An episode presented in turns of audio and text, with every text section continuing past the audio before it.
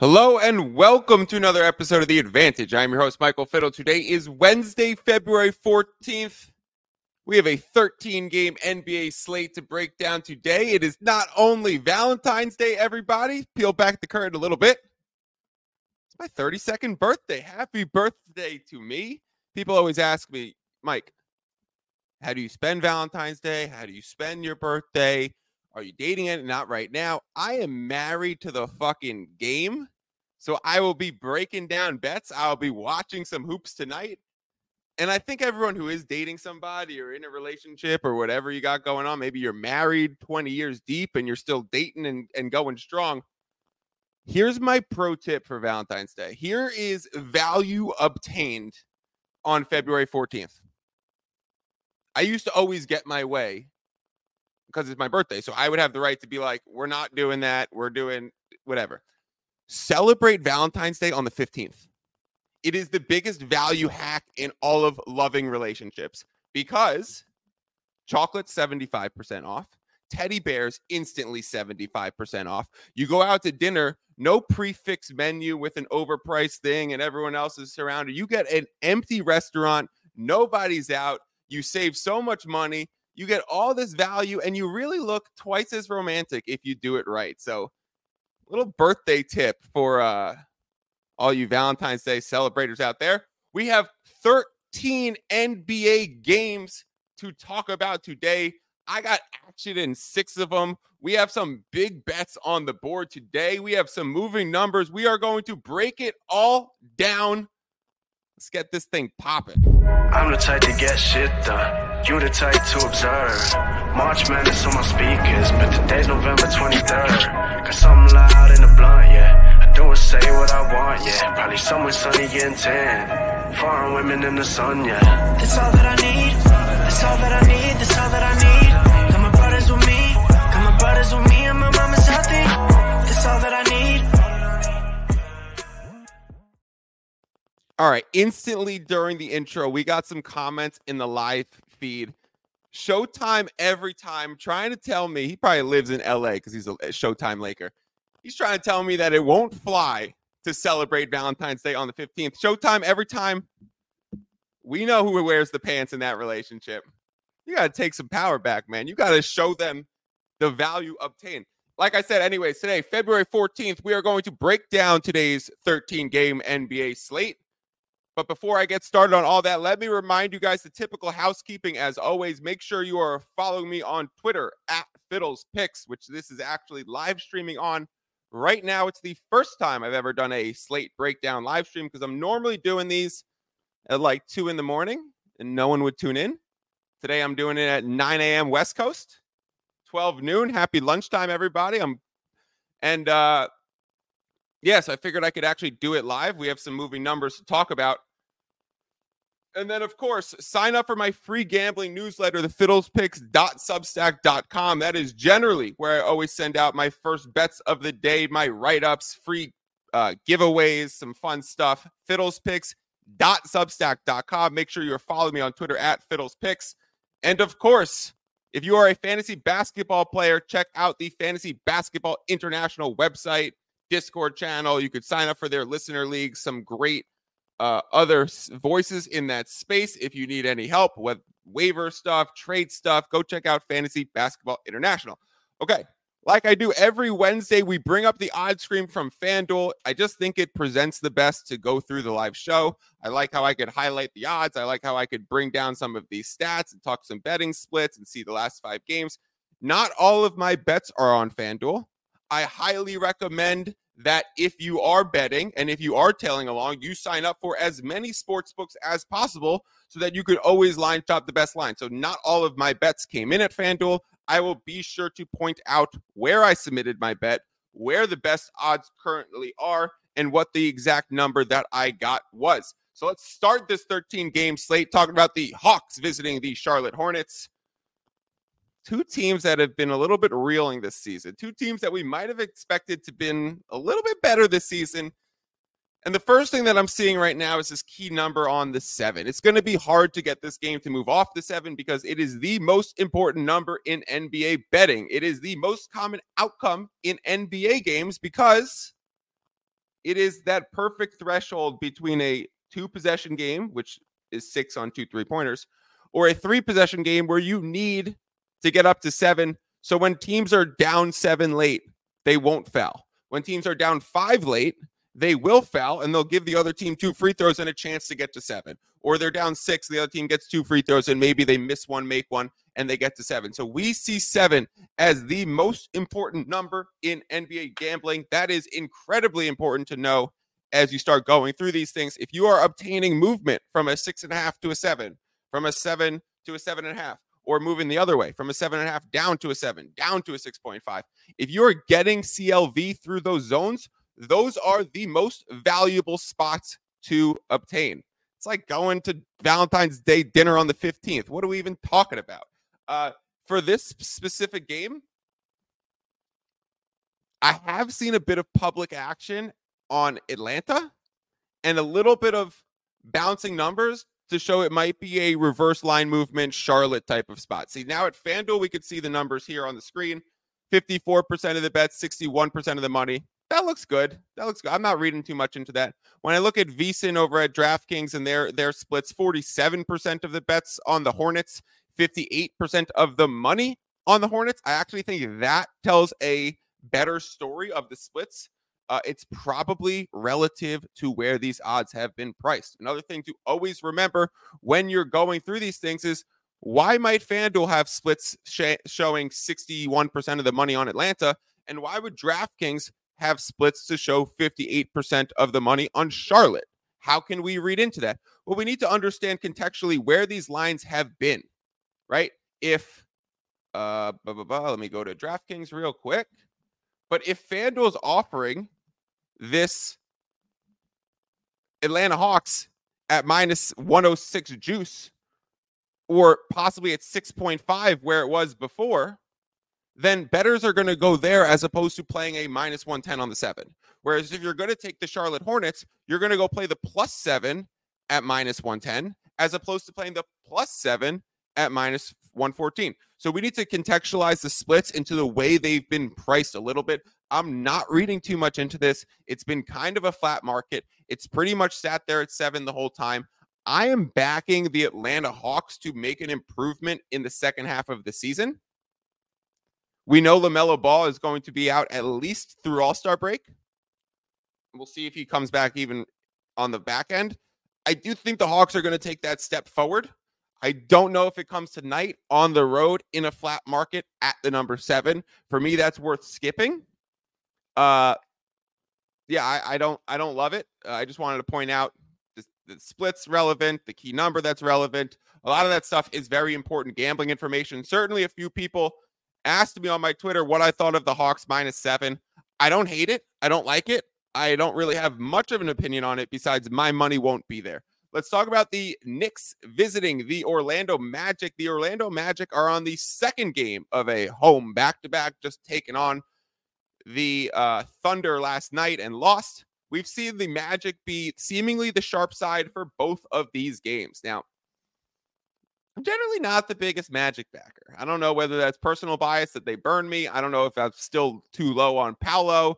I don't know if I think they need to clean up the center spot and get in uh, maybe someone else besides Wendell Carter Jr but I generally haven't been the biggest Magic backer, and the Knicks have burned me a lot. The Knicks are dealing with a lot of injuries. This line movement from Knicks plus one at the opening line to now a Knicks plus three and a half can be very related to some of the injury news that's come out and some of the guys who are or are not playing. So I'm pulling up the Knicks injury report right now as it's latest up to date. OG obviously out, Randle out, Mitch Robinson out. We've known that. Uh, DiVincenzo listed as questionable. Hartenstein listed as questionable. I don't see any word on Brunson, so maybe Brunson's uh, good to go now. We have seen movement in this total, and I've seen people. I don't know if people asked me or if I saw it. I don't know if it directly came to me, but I think it did. Someone directly asked me, "Is this reverse line movement on the over on 211?"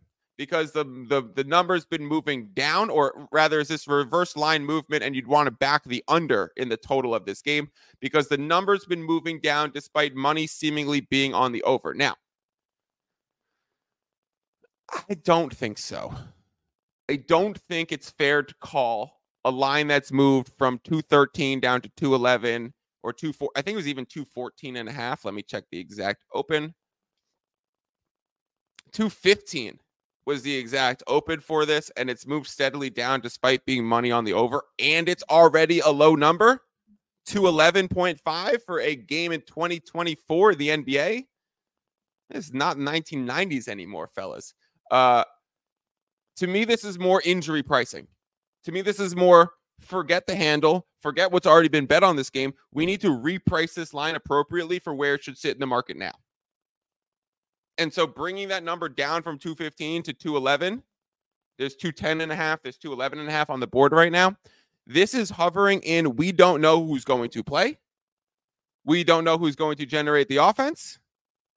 And this is where the line should be. So forget the splits. Do not read into it. This is not saying, hey, this is an underplay now at 211 because there's money coming in on the over and it's still moving down and they're catching all these suckers. I don't think that's what's happening. I don't think that's what happens in general with reverse line movement. That's not how I contextualize it even happening. This to me is a repricing and it is important to establish the difference between those two things when it happens. Miami Heat taking on the Philadelphia 76ers. I think we've seen these teams face off in the playoffs like 117 times uh, in the last few years. Miami Heat clear sharp side for this game. Two things I want to talk about here. Miami Heat the sharp side, but we've moved through irrelevant numbers. We've gone from that plus four at some opens down to plus 3.5. There was a few plus five opens. I think PointsBet opened at a plus five, and that was swooped up pretty quickly. Universal Open was pretty much four, four and a half, and now it's down to three and a half.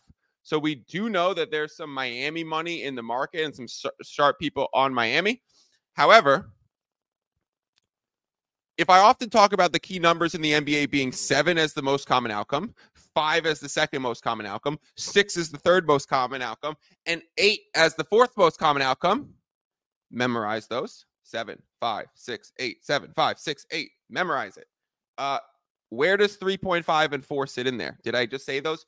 No, I did not. So if we're moving from four, four and a half down to 3.5, there's the, these the numbers that you're still covering. The one is the 11th most common outcome in NBA games. The two is the eighth most common outcomes in NBA games. Do I have all these things memorized? Yes. Should you? Yes.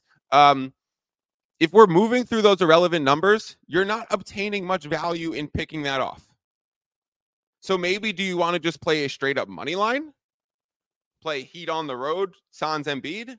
I want to bring up the Miami Heat injury report real quick, um, and see who's playing. Jimmy out, Rozier out, Josh Richardson out, Dru Smith. I don't know why they still put him on the injury report. I mean, he's tore his ACL. He's done for the season. Why is Dru Smith on the injury report? I'll give someone a, a, a nice giveaway if they could properly answer this question for me. Why is Dru Smith on the injury report from a torn ACL uh, in like the first week of the season? And LaMelo Ball, who's confirmed out until after All Star break, isn't even on the injury report. And then I have to go look at the Hornets injury report and say, what's the what's the newest words on LaMelo? Or what the fuck's happening with Mark Williams? I know my guy Josh Lloyd will very much agree that the Charlotte Hornets injury reporting is whack. Now Terry Rozier is in Miami, so we finally know that Terry's actually going to be out this game. If he was still in Charlotte, we'd be in no man's land. Um, do you want to still play the Heat money line with Jimmy and Rozier out? Do you want to just play into the Jaime Jaquez, uh, Tyler Herro, Bam Adebayo trio? I mean, it's going against Maxey, Harris, B-ball Paul. There's certainly no Embiid will be interesting. The other thing to talk about, I, I, I have not played that myself. I just think it's worth discussing the key number there and whether or not you just forego playing the spread and then just take a money line. If you're going to play a plus 3.5 and you know one, two, and three are not the most common outcomes, you just say, okay, why pay minus 108 when I could just get plus 130 for the outright win? That's probably equal value and probably a little bit worth it in your favor, in my opinion, to just play money line. Uh, the over under 225 right now, very much a bouncing market, but the thing that I want to point out, and I've been mentioning this a lot in my writing, previous podcast. Uh, going back to the beginning of the season, anytime Embiid would sit, we would see this offense run through Maxey and Harris, and it become more of a five out scheme. They'd play more small ball. You'd see moments of, I think Batum's out tonight, but you'd see moments of Batum at the five, Covington at the five, B-ball Paul at the five. Uh, definitely some small ball lineups from the Philadelphia 76ers, which has led to a barrage of overs. Like their opening games, they are 32 and 21 to the over this year. So they've they've been cashing overs on the Philly side, and the market hasn't been able to price it high enough. So it was just becoming a matter of when and not if. When are they finally going to start putting the 76ers total higher than expected? Because every total was taking opening value steam towards the over, and the closing line was closing above the opening line. It was bread and butter for the last few weeks to take the Philadelphia 76ers opening over basically right away. And I want to point out it seems to have been priced out. Last game, they took on the Cavaliers. Shorthanded Philadelphia 76ers actually beat the Cavaliers. But that game total opened at, I think, 230.5, dropped to 229, and then went back up and settled right there. Here we're seeing the same thing. This opened at 224 and a half, dropped to 223 at some points. It's back to 225. We are not obtaining value by smacking and opening over on Philadelphia anymore. We're done with that. The market has caught up. We recognized it. It has reached a resistance points, and we say thank you for your 32 and 21 so far. We've played a bunch of those. That is well part of our plus 65 unit season thus far. And if you've been with me for a while, if you've been listening to my pod for a while, you've heard me talk about the six different types of gamblers in the sports market. Six different types. Public, that's you schmuck fuckers who are doing parlays. Talking to you. Public, trends betters. Trends betters are the people who say, Philadelphia 76ers are 6 and 0 in their last 6 towards the over, so let's take them in the over for the 7th. No. That's not how this works. Previous results don't indicate future results against a line that's predictive based on the few previous results. That stuff is all priced in to the given line. So we cannot use that to then forecast the next game. We could use that to forecast what the price of the line should be. Fine.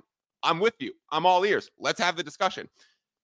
But if we're going to say just because they've been winning, we should take it to win again on the over, no. I mean, I feel like people who bet the Pacers over under this earlier this season have realized it caught up. You can't just smack Pacers overs if it's at 256. Talk about the Pacers in a second. Uh, this has been priced out. This is worth skipping. And when you reflect on this trend, you say to yourself, well, I'm glad I realized it before we started screaming about it from the rooftops and then it not even being a real thing anymore. The best part of a trends better, the best thing a trends better can actually do is realize the trend before it's like as it's happening and before it's developed. If you're a trends better and you're going back and citing nine and one in the last 10, then homie, you should have had been betting this for the last 10. I don't know if this is going to help you in 11, 12, and 13. It's irrelevant. Uh, I should redo that podcast. It was a fun episode. You can see I already get pretty heated about it. Uh, there's public schmucks, there's trends betters, there's line movement cappers, there's people who have models, there's people who have systems, and there's the house.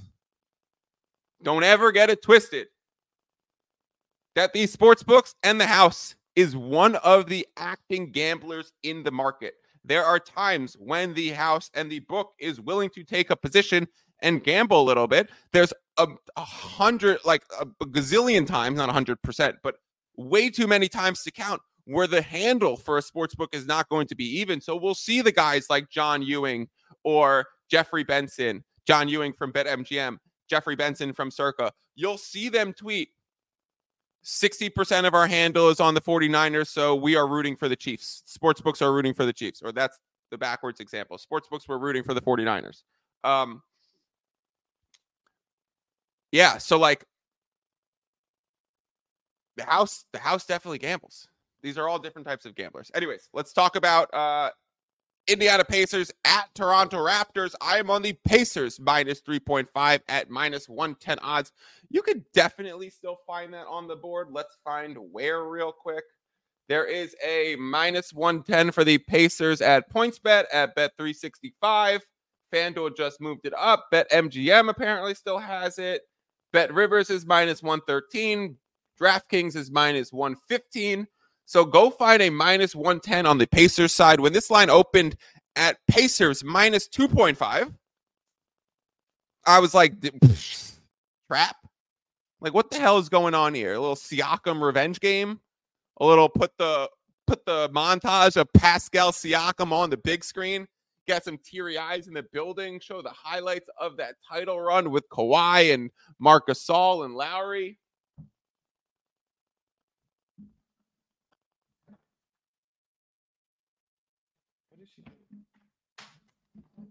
She's being real weird. Uh, all right, hold on. I just screwed up my thing trying to show Bronny on the screen real quick because she was doing something weird and sniffing the couch, but that's what dogs do, I guess. And I screwed myself up. Anyways, Siakam's going to be in the revenge game tonight back in uh, Toronto. I don't really think it's a revenge game because he had such a fond time and fond memory from being there. Um, I just want to fix my screen real quick.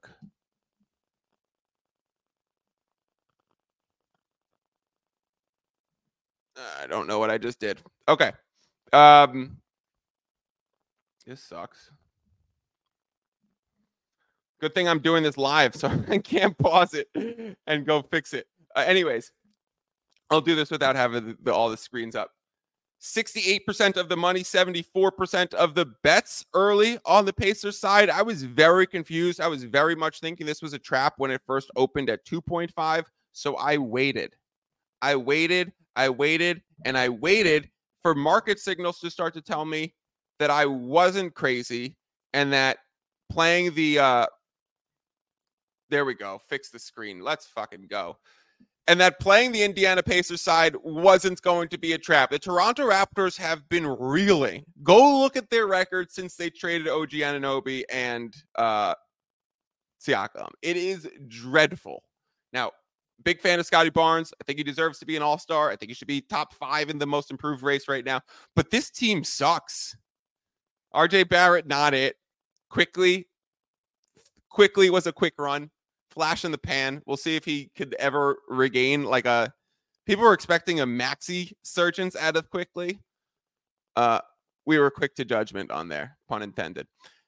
I like the I like the Pacers. I think they're playing really well. I don't think this is a trap now, given the line movement. We're seeing fours on the board. I would not be surprised if this closed at 4.5 or five. I'll play the minus 3.5 in the same way that we talked about key numbers on the other side. And we said, why play a plus 3.5? Because you're not obtaining key numbers. Just play the plus 130 on the money line.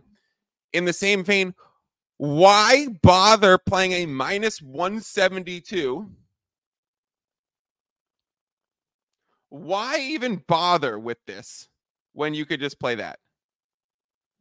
Like, skip paying for a juiced money line to give you insurance points on numbers that don't matter. Generally speaking, the number closer to 110 is going to provide you the best value. And generally speaking, buying insurance points is not worth it. Selling points and gaining a escalator and a boosted payout can be more valuable than buying the insurance. You're going to cost yourself if you're playing a minus 172 money line versus a minus three and a half point spread. Just play the spread at minus 3.5. Paying 62 cents to get that minus 172 versus the minus 110 on the money line. I understand it's minus 112 right here, but you could go find a Pacers minus 310. I mean, minus 110. So that's this. I'm assuming that you're getting that odds, and it's 62 cents on the dollar to play this money line. Skip it. Just play that. You're not, you know, you don't have key numbers in your losing zone. So if the Pacers do end up winning by one, and you're like, well, shit, that's an unlucky turn of events. But over time, you establish these principles. You take the line that holds the most value based on the current numbers, and you will find yourself in a better spot. You are reducing risk by playing the lines closer to plus or minus 100. The Cleveland Cavaliers, I am very excited to see the way this line has moved since I've started this podcast because these are my biggest bets of the day. Cleveland, league's hottest team in 2024, at home facing the Chicago Bulls, who disastrously did nothing at the trade deadline. Did you guys hear that the Warriors like confirmed offered Caruso? Uh, they they asked for Caruso and they confirmed offered two first round picks and Moody.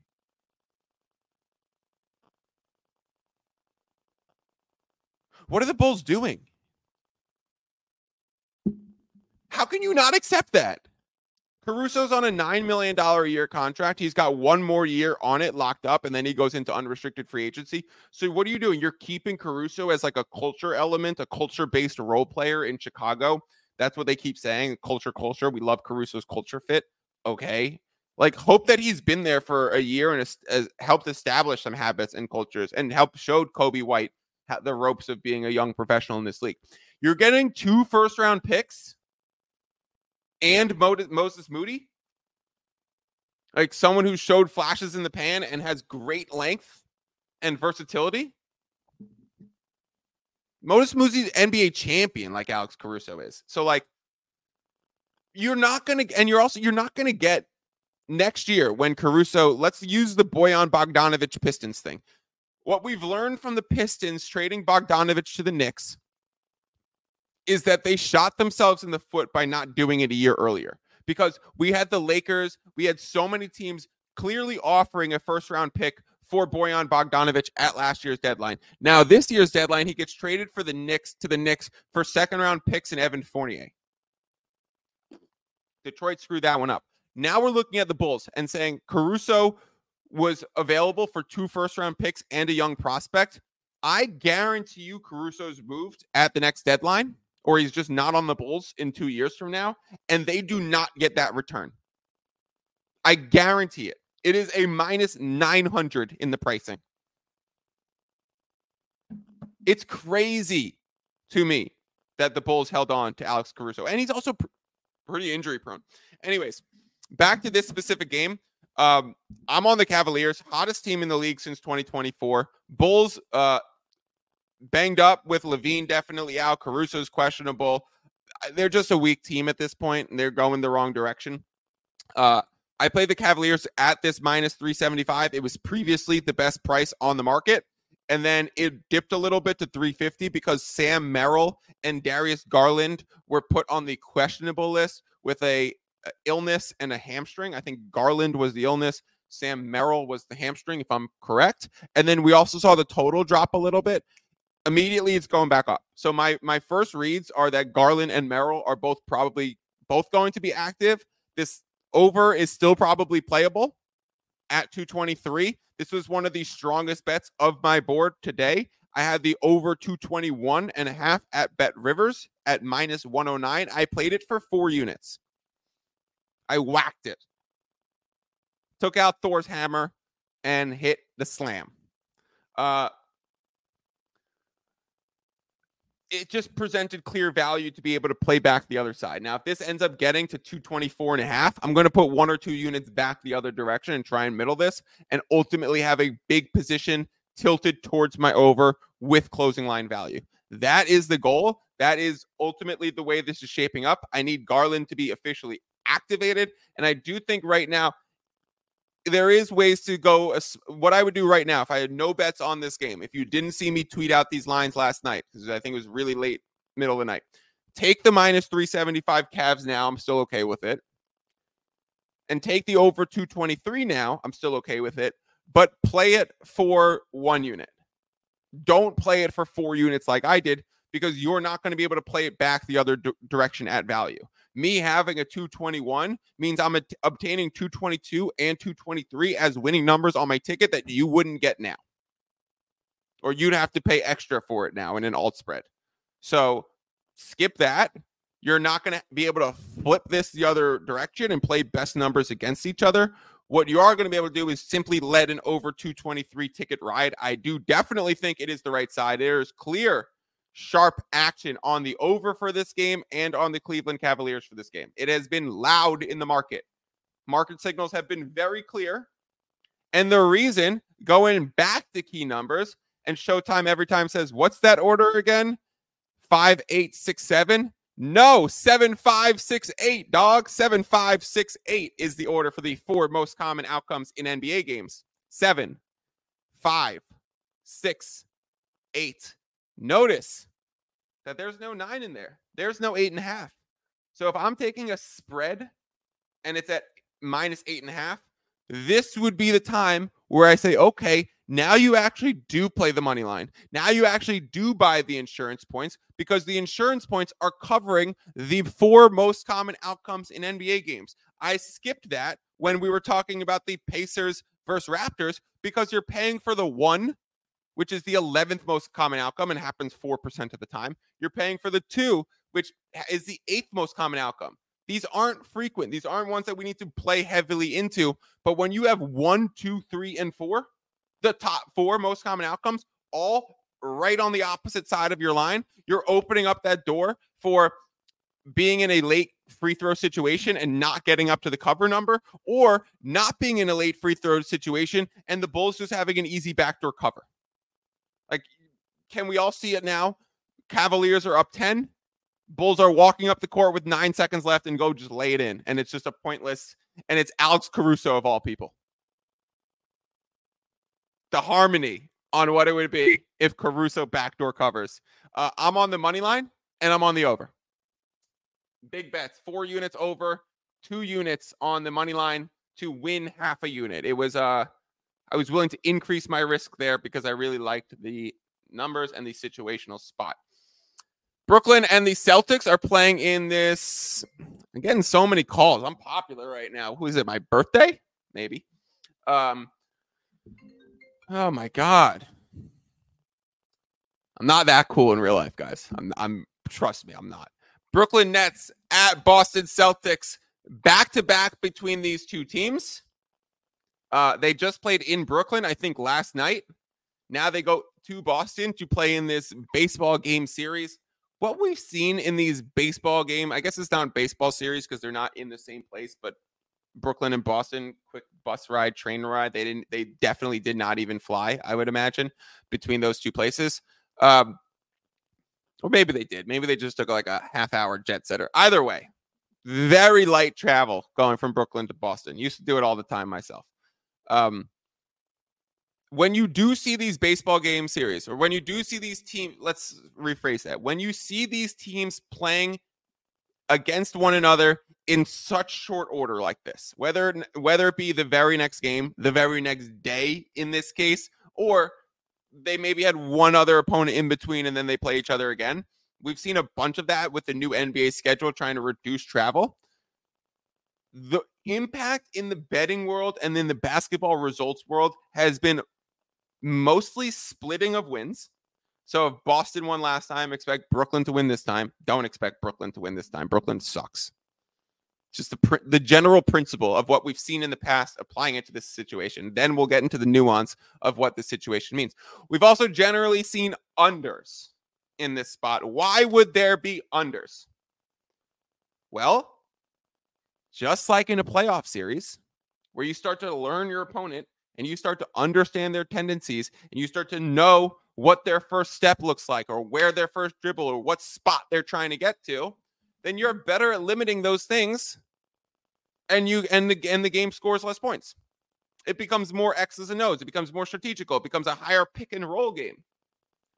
Efficiency goes down. Uh all that being said, those are general rules to handicap the back to back or the two teams facing off in really short order. Applying Nets, Celtics, and these numbers.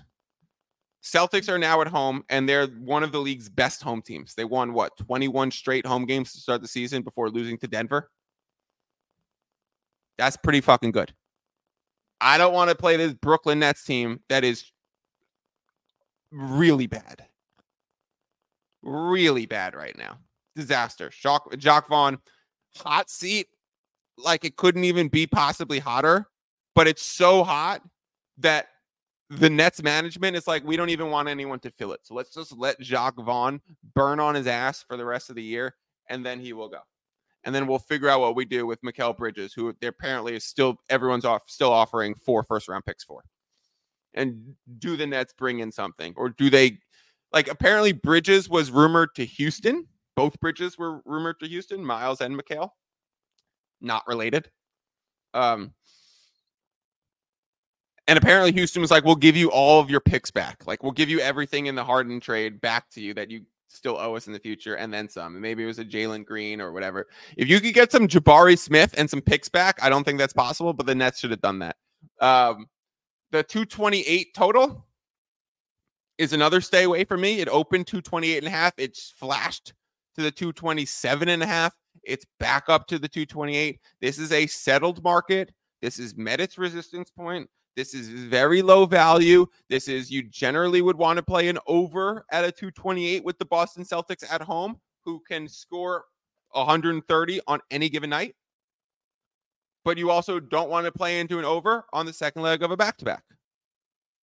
You also don't want to play into an over juice to minus 112 when it was at 227 at minus 110. You've lost value there. So, a lot of things working on this game where I have no plays but important to go through the process and explain what do you see when you see these situations on the schedule and how do you play them out in real time.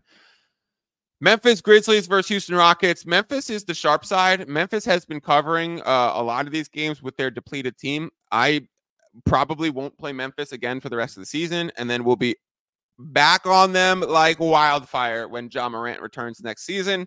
Uh, Houston Rockets, I just will say, are atrocious on the road atrocious on the road.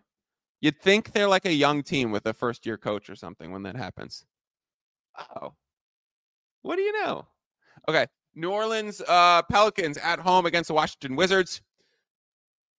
The same way that I talked about the 76ers versus um, Heat earlier before, and since Embiid has been being injured, um, we've seen all of the totals start to move north. We have the exact opposite happening with the Wizards. It feels like every one of their opening totals moves south and moves towards the under. So it's more just a market read than a basketball read. When I saw this game come online at 237, when I know how Wizards totals have been trending, when I know that this Pelicans team has a lot of defensive weapons um, and they could guard anybody, I was like, this is probably going to start to move south. And then you start to see the 236s, the 235.5 start to show up. And you're like, okay, this is definitely correct. The splits are showing strong handle towards the under. We have 61% of the bets, 93% of the money on the under. This is not a basketball read. This is a market read. This is a grab at 237, grab it for two units, and see if we could play this back the other direction, or maybe you just let it rock. But just remember Washington Wizards unders, if you're able to grab an opening number, have been reliable recently.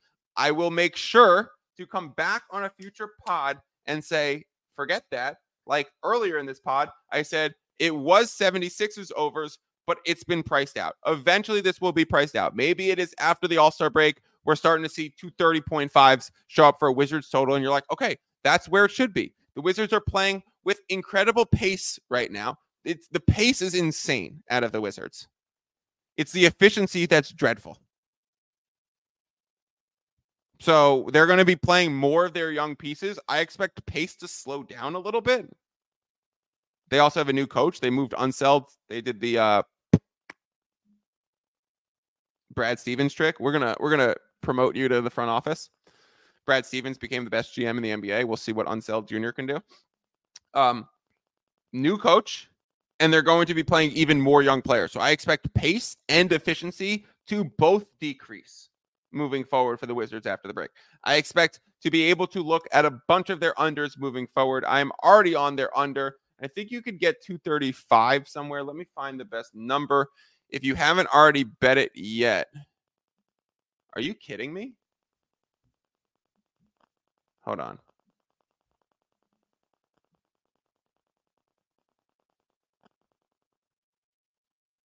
Oh wow, that's an alt spread. Okay, no, it's 234 universally. Okay, never mind. DraftKings just moved it down. Sorry about that. If you want to play it, you can play it for a small pizza, but if you're three points behind the opening line, you've lost a lot of value. Uh, buh, buh, buh. what's the last one that we need to talk about?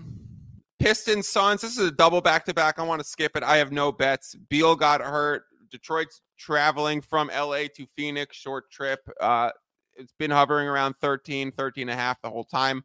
13 and a half at minus 110 versus 13 at minus 114. Basically the same thing. You're paying four extra cents for that point. So it's pretty much the same value obtained, even though the line is slightly different. It doesn't tell much of a different story. It doesn't give you an indicator into where this line's going to go. It, it just splits related. Maybe they were bringing in Detroit money on the 13.5. So they move it to 13. They juice it because no smart better likes to bet big bucks on something priced over 110. They do like to hit lines on under minus 110. Low VIG gives the the sharps uh, a hard on. Uh, so at minus 106 at minus 13, they're clearly inviting some Phoenix Suns money into the market. Kind of think that's the right side. Kind of do. Skipping it though. Uh, LeBron is out for the Jazz. I'm going to do a little post about LeBron's 40K on my Twitter this afternoon. I absolutely cornered that market of LeBron 40K, grabbing the after 220, 220 on or after 229 against the Wizards. 15 days from now, LeBron will have 40K. Uh, and then I grabbed the two dates prior to 228 and 225 at crazy plus odds. So I basically cornered the market. Now that LeBron had 25 points last night on the 13th and now is out on the 14th, it is a foregone conclusion that I have won that over $6,000 position that I tweeted out. And I never tweet out bet slips. I do. I, I never do. I fucking hate it. I think it's low form of engagement to show that you bet a lot of money on something. But every once in a while, um, when you have a really strong position, it becomes more about for me it was more about emphasizing how strongly I felt about putting yourself in a situation where you could return this. And on my last show, I talked about NFL futures just returning and not having Sunday bets, not having Thursday bets, not having a Monday night bet. I am now only in NBA mode. I do not bet baseball coming around the corner. I do not have MLB futures. I do not bet March Madness. I do not bet eh, like there's nothing. It's NBA and NFL for me. So my bankroll is very liquid right now. So I had the position to be able to put a few thousand dollars into a LeBron 40K that was going to matriculate in a few weeks. The point of me posting that bet slip was to show sometimes it's not about units. Like I could have said, put six units on this. Like, okay, you understand I feel strongly. If you see a ticket where I put $5,000 on it, I hope that holds a little more weight. Now, maybe I'm bugging. Now, all you uh what was it? What was I gonna say? Investigators can try and figure out how many units five thousand dollars was for me. Good luck. Um the last one I want to talk about is Clippers Warriors. I got fucked. I bet Clippers minus 1.5 when the line first dropped. I bet it for a unit and a half. And what was it like four minutes later? Kawhi out, line gone. And when that happens, when a line moves hard against you, right? I've talked about playing back the over, I mean the uh the under for the the Cavaliers game right here. I've talked about playing back the over for the Wizards Pelicans game right here. This is a situation where I am now four and a half points behind the line. There is, I can only open a Polish middle, which means there's numbers that I would lose both on if I wanted to open up that ticket, or I could pay drastically for a hedge. to get an alt spread of Warriors plus 1.5, those are brutally miserable options. If I open a Polish middle where I could lose both, I leave myself very vulnerable to it. And I know it's not key numbers that is we're doing this through because we've mentioned key numbers a lot on this podcast, but that's just not happening. I'm not doing that. Uh that's that's like real rolling the dice levels of gambling to say I'm just gonna just gonna hope that this doesn't land on on one, two, or three. No. Uh, what you do do is take a math approach, and you say, okay, I understand I'm four and a half points behind the line, and I understand this probably means this bet now Clippers minus uh 1.5. Let's see, the plus 124. We could literally do the math. Plus 124 would be a 44.6% chance to win. Then we know the one is a 4% chance outcome, but the one on the favorite side is a little more likely to happen, right? Because the one is a 4% chance to happen on either winner. So for the favorite to win,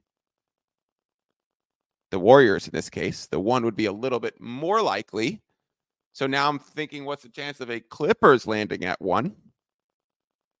and it's uh what maybe a little sub 2% of that 4%. So it's the money line is a 44% implied probability, but then I'm losing the the one here, which maybe is a two and a half percent situation.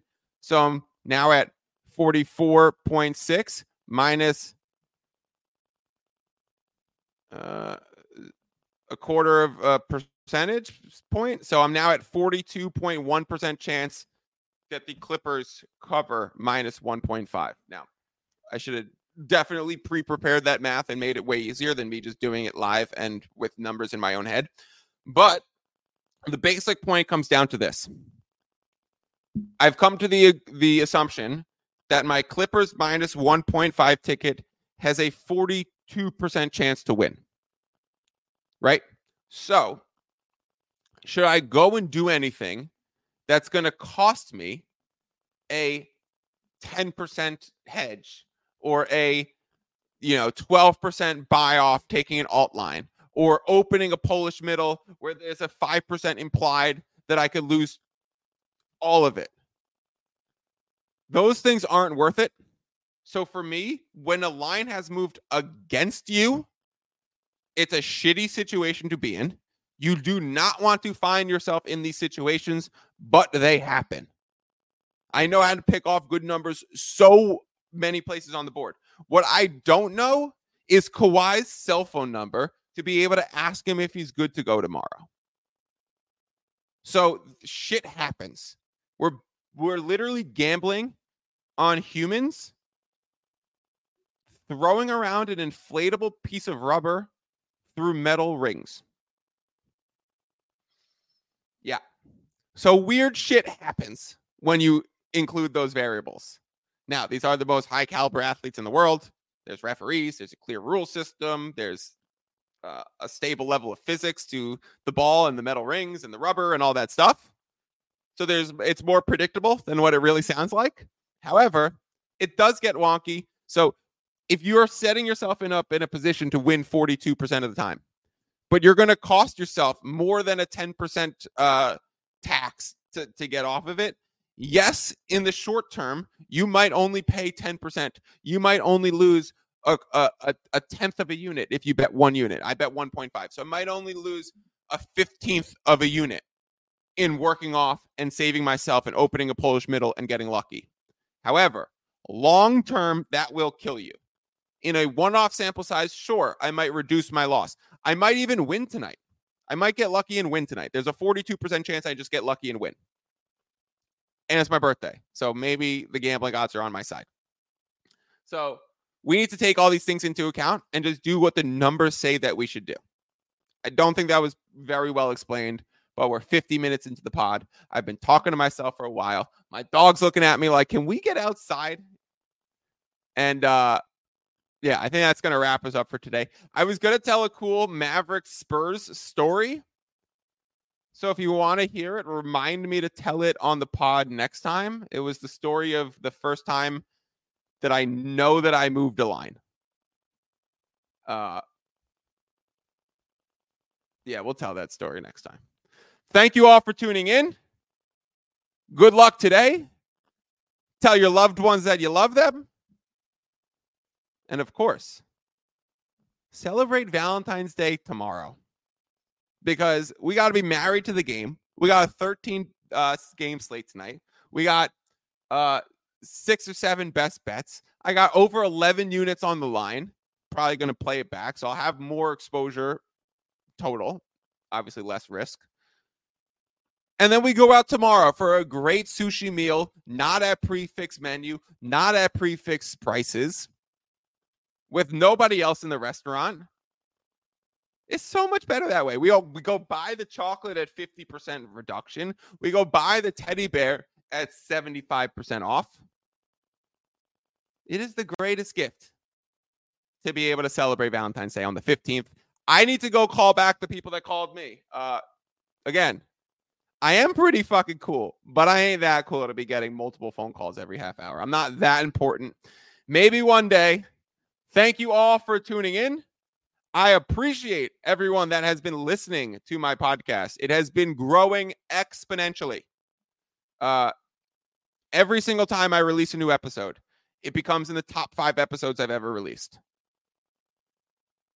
All of my like I'm really appreciative of you guys for tuning in and supporting my work. I'm humbled. I'm grateful. I'm just getting started. I feel like 32 has been, uh, or 31 was a bit reflective for me as a year, where I realized I have settled into doing the right thing. Uh, I have been doing this for a while, but I am now doing this solely and fully as my only work and my only streams of income. So uh, it feels really good to have gotten to this point where I think I I work really hard, but I can do it on my own time, on my own schedule, in a way that supports my strength as an individual. So I'm really happy right now, proud of myself that I've gotten there. Really appreciative of all of you who have supported me in this journey. And we're just getting started being the sports book's worst enemy Thank you as always for tuning in. Go check out my Substack, fiddlespicks.substack.com. Follow me on Twitter. Go check out FBI. And as always, peace out. You just listened to another episode from the Fantasy Basketball International Podcast Network. Thanks for joining us. And for more information about joining our community, please check out our website at fbibasketball.com.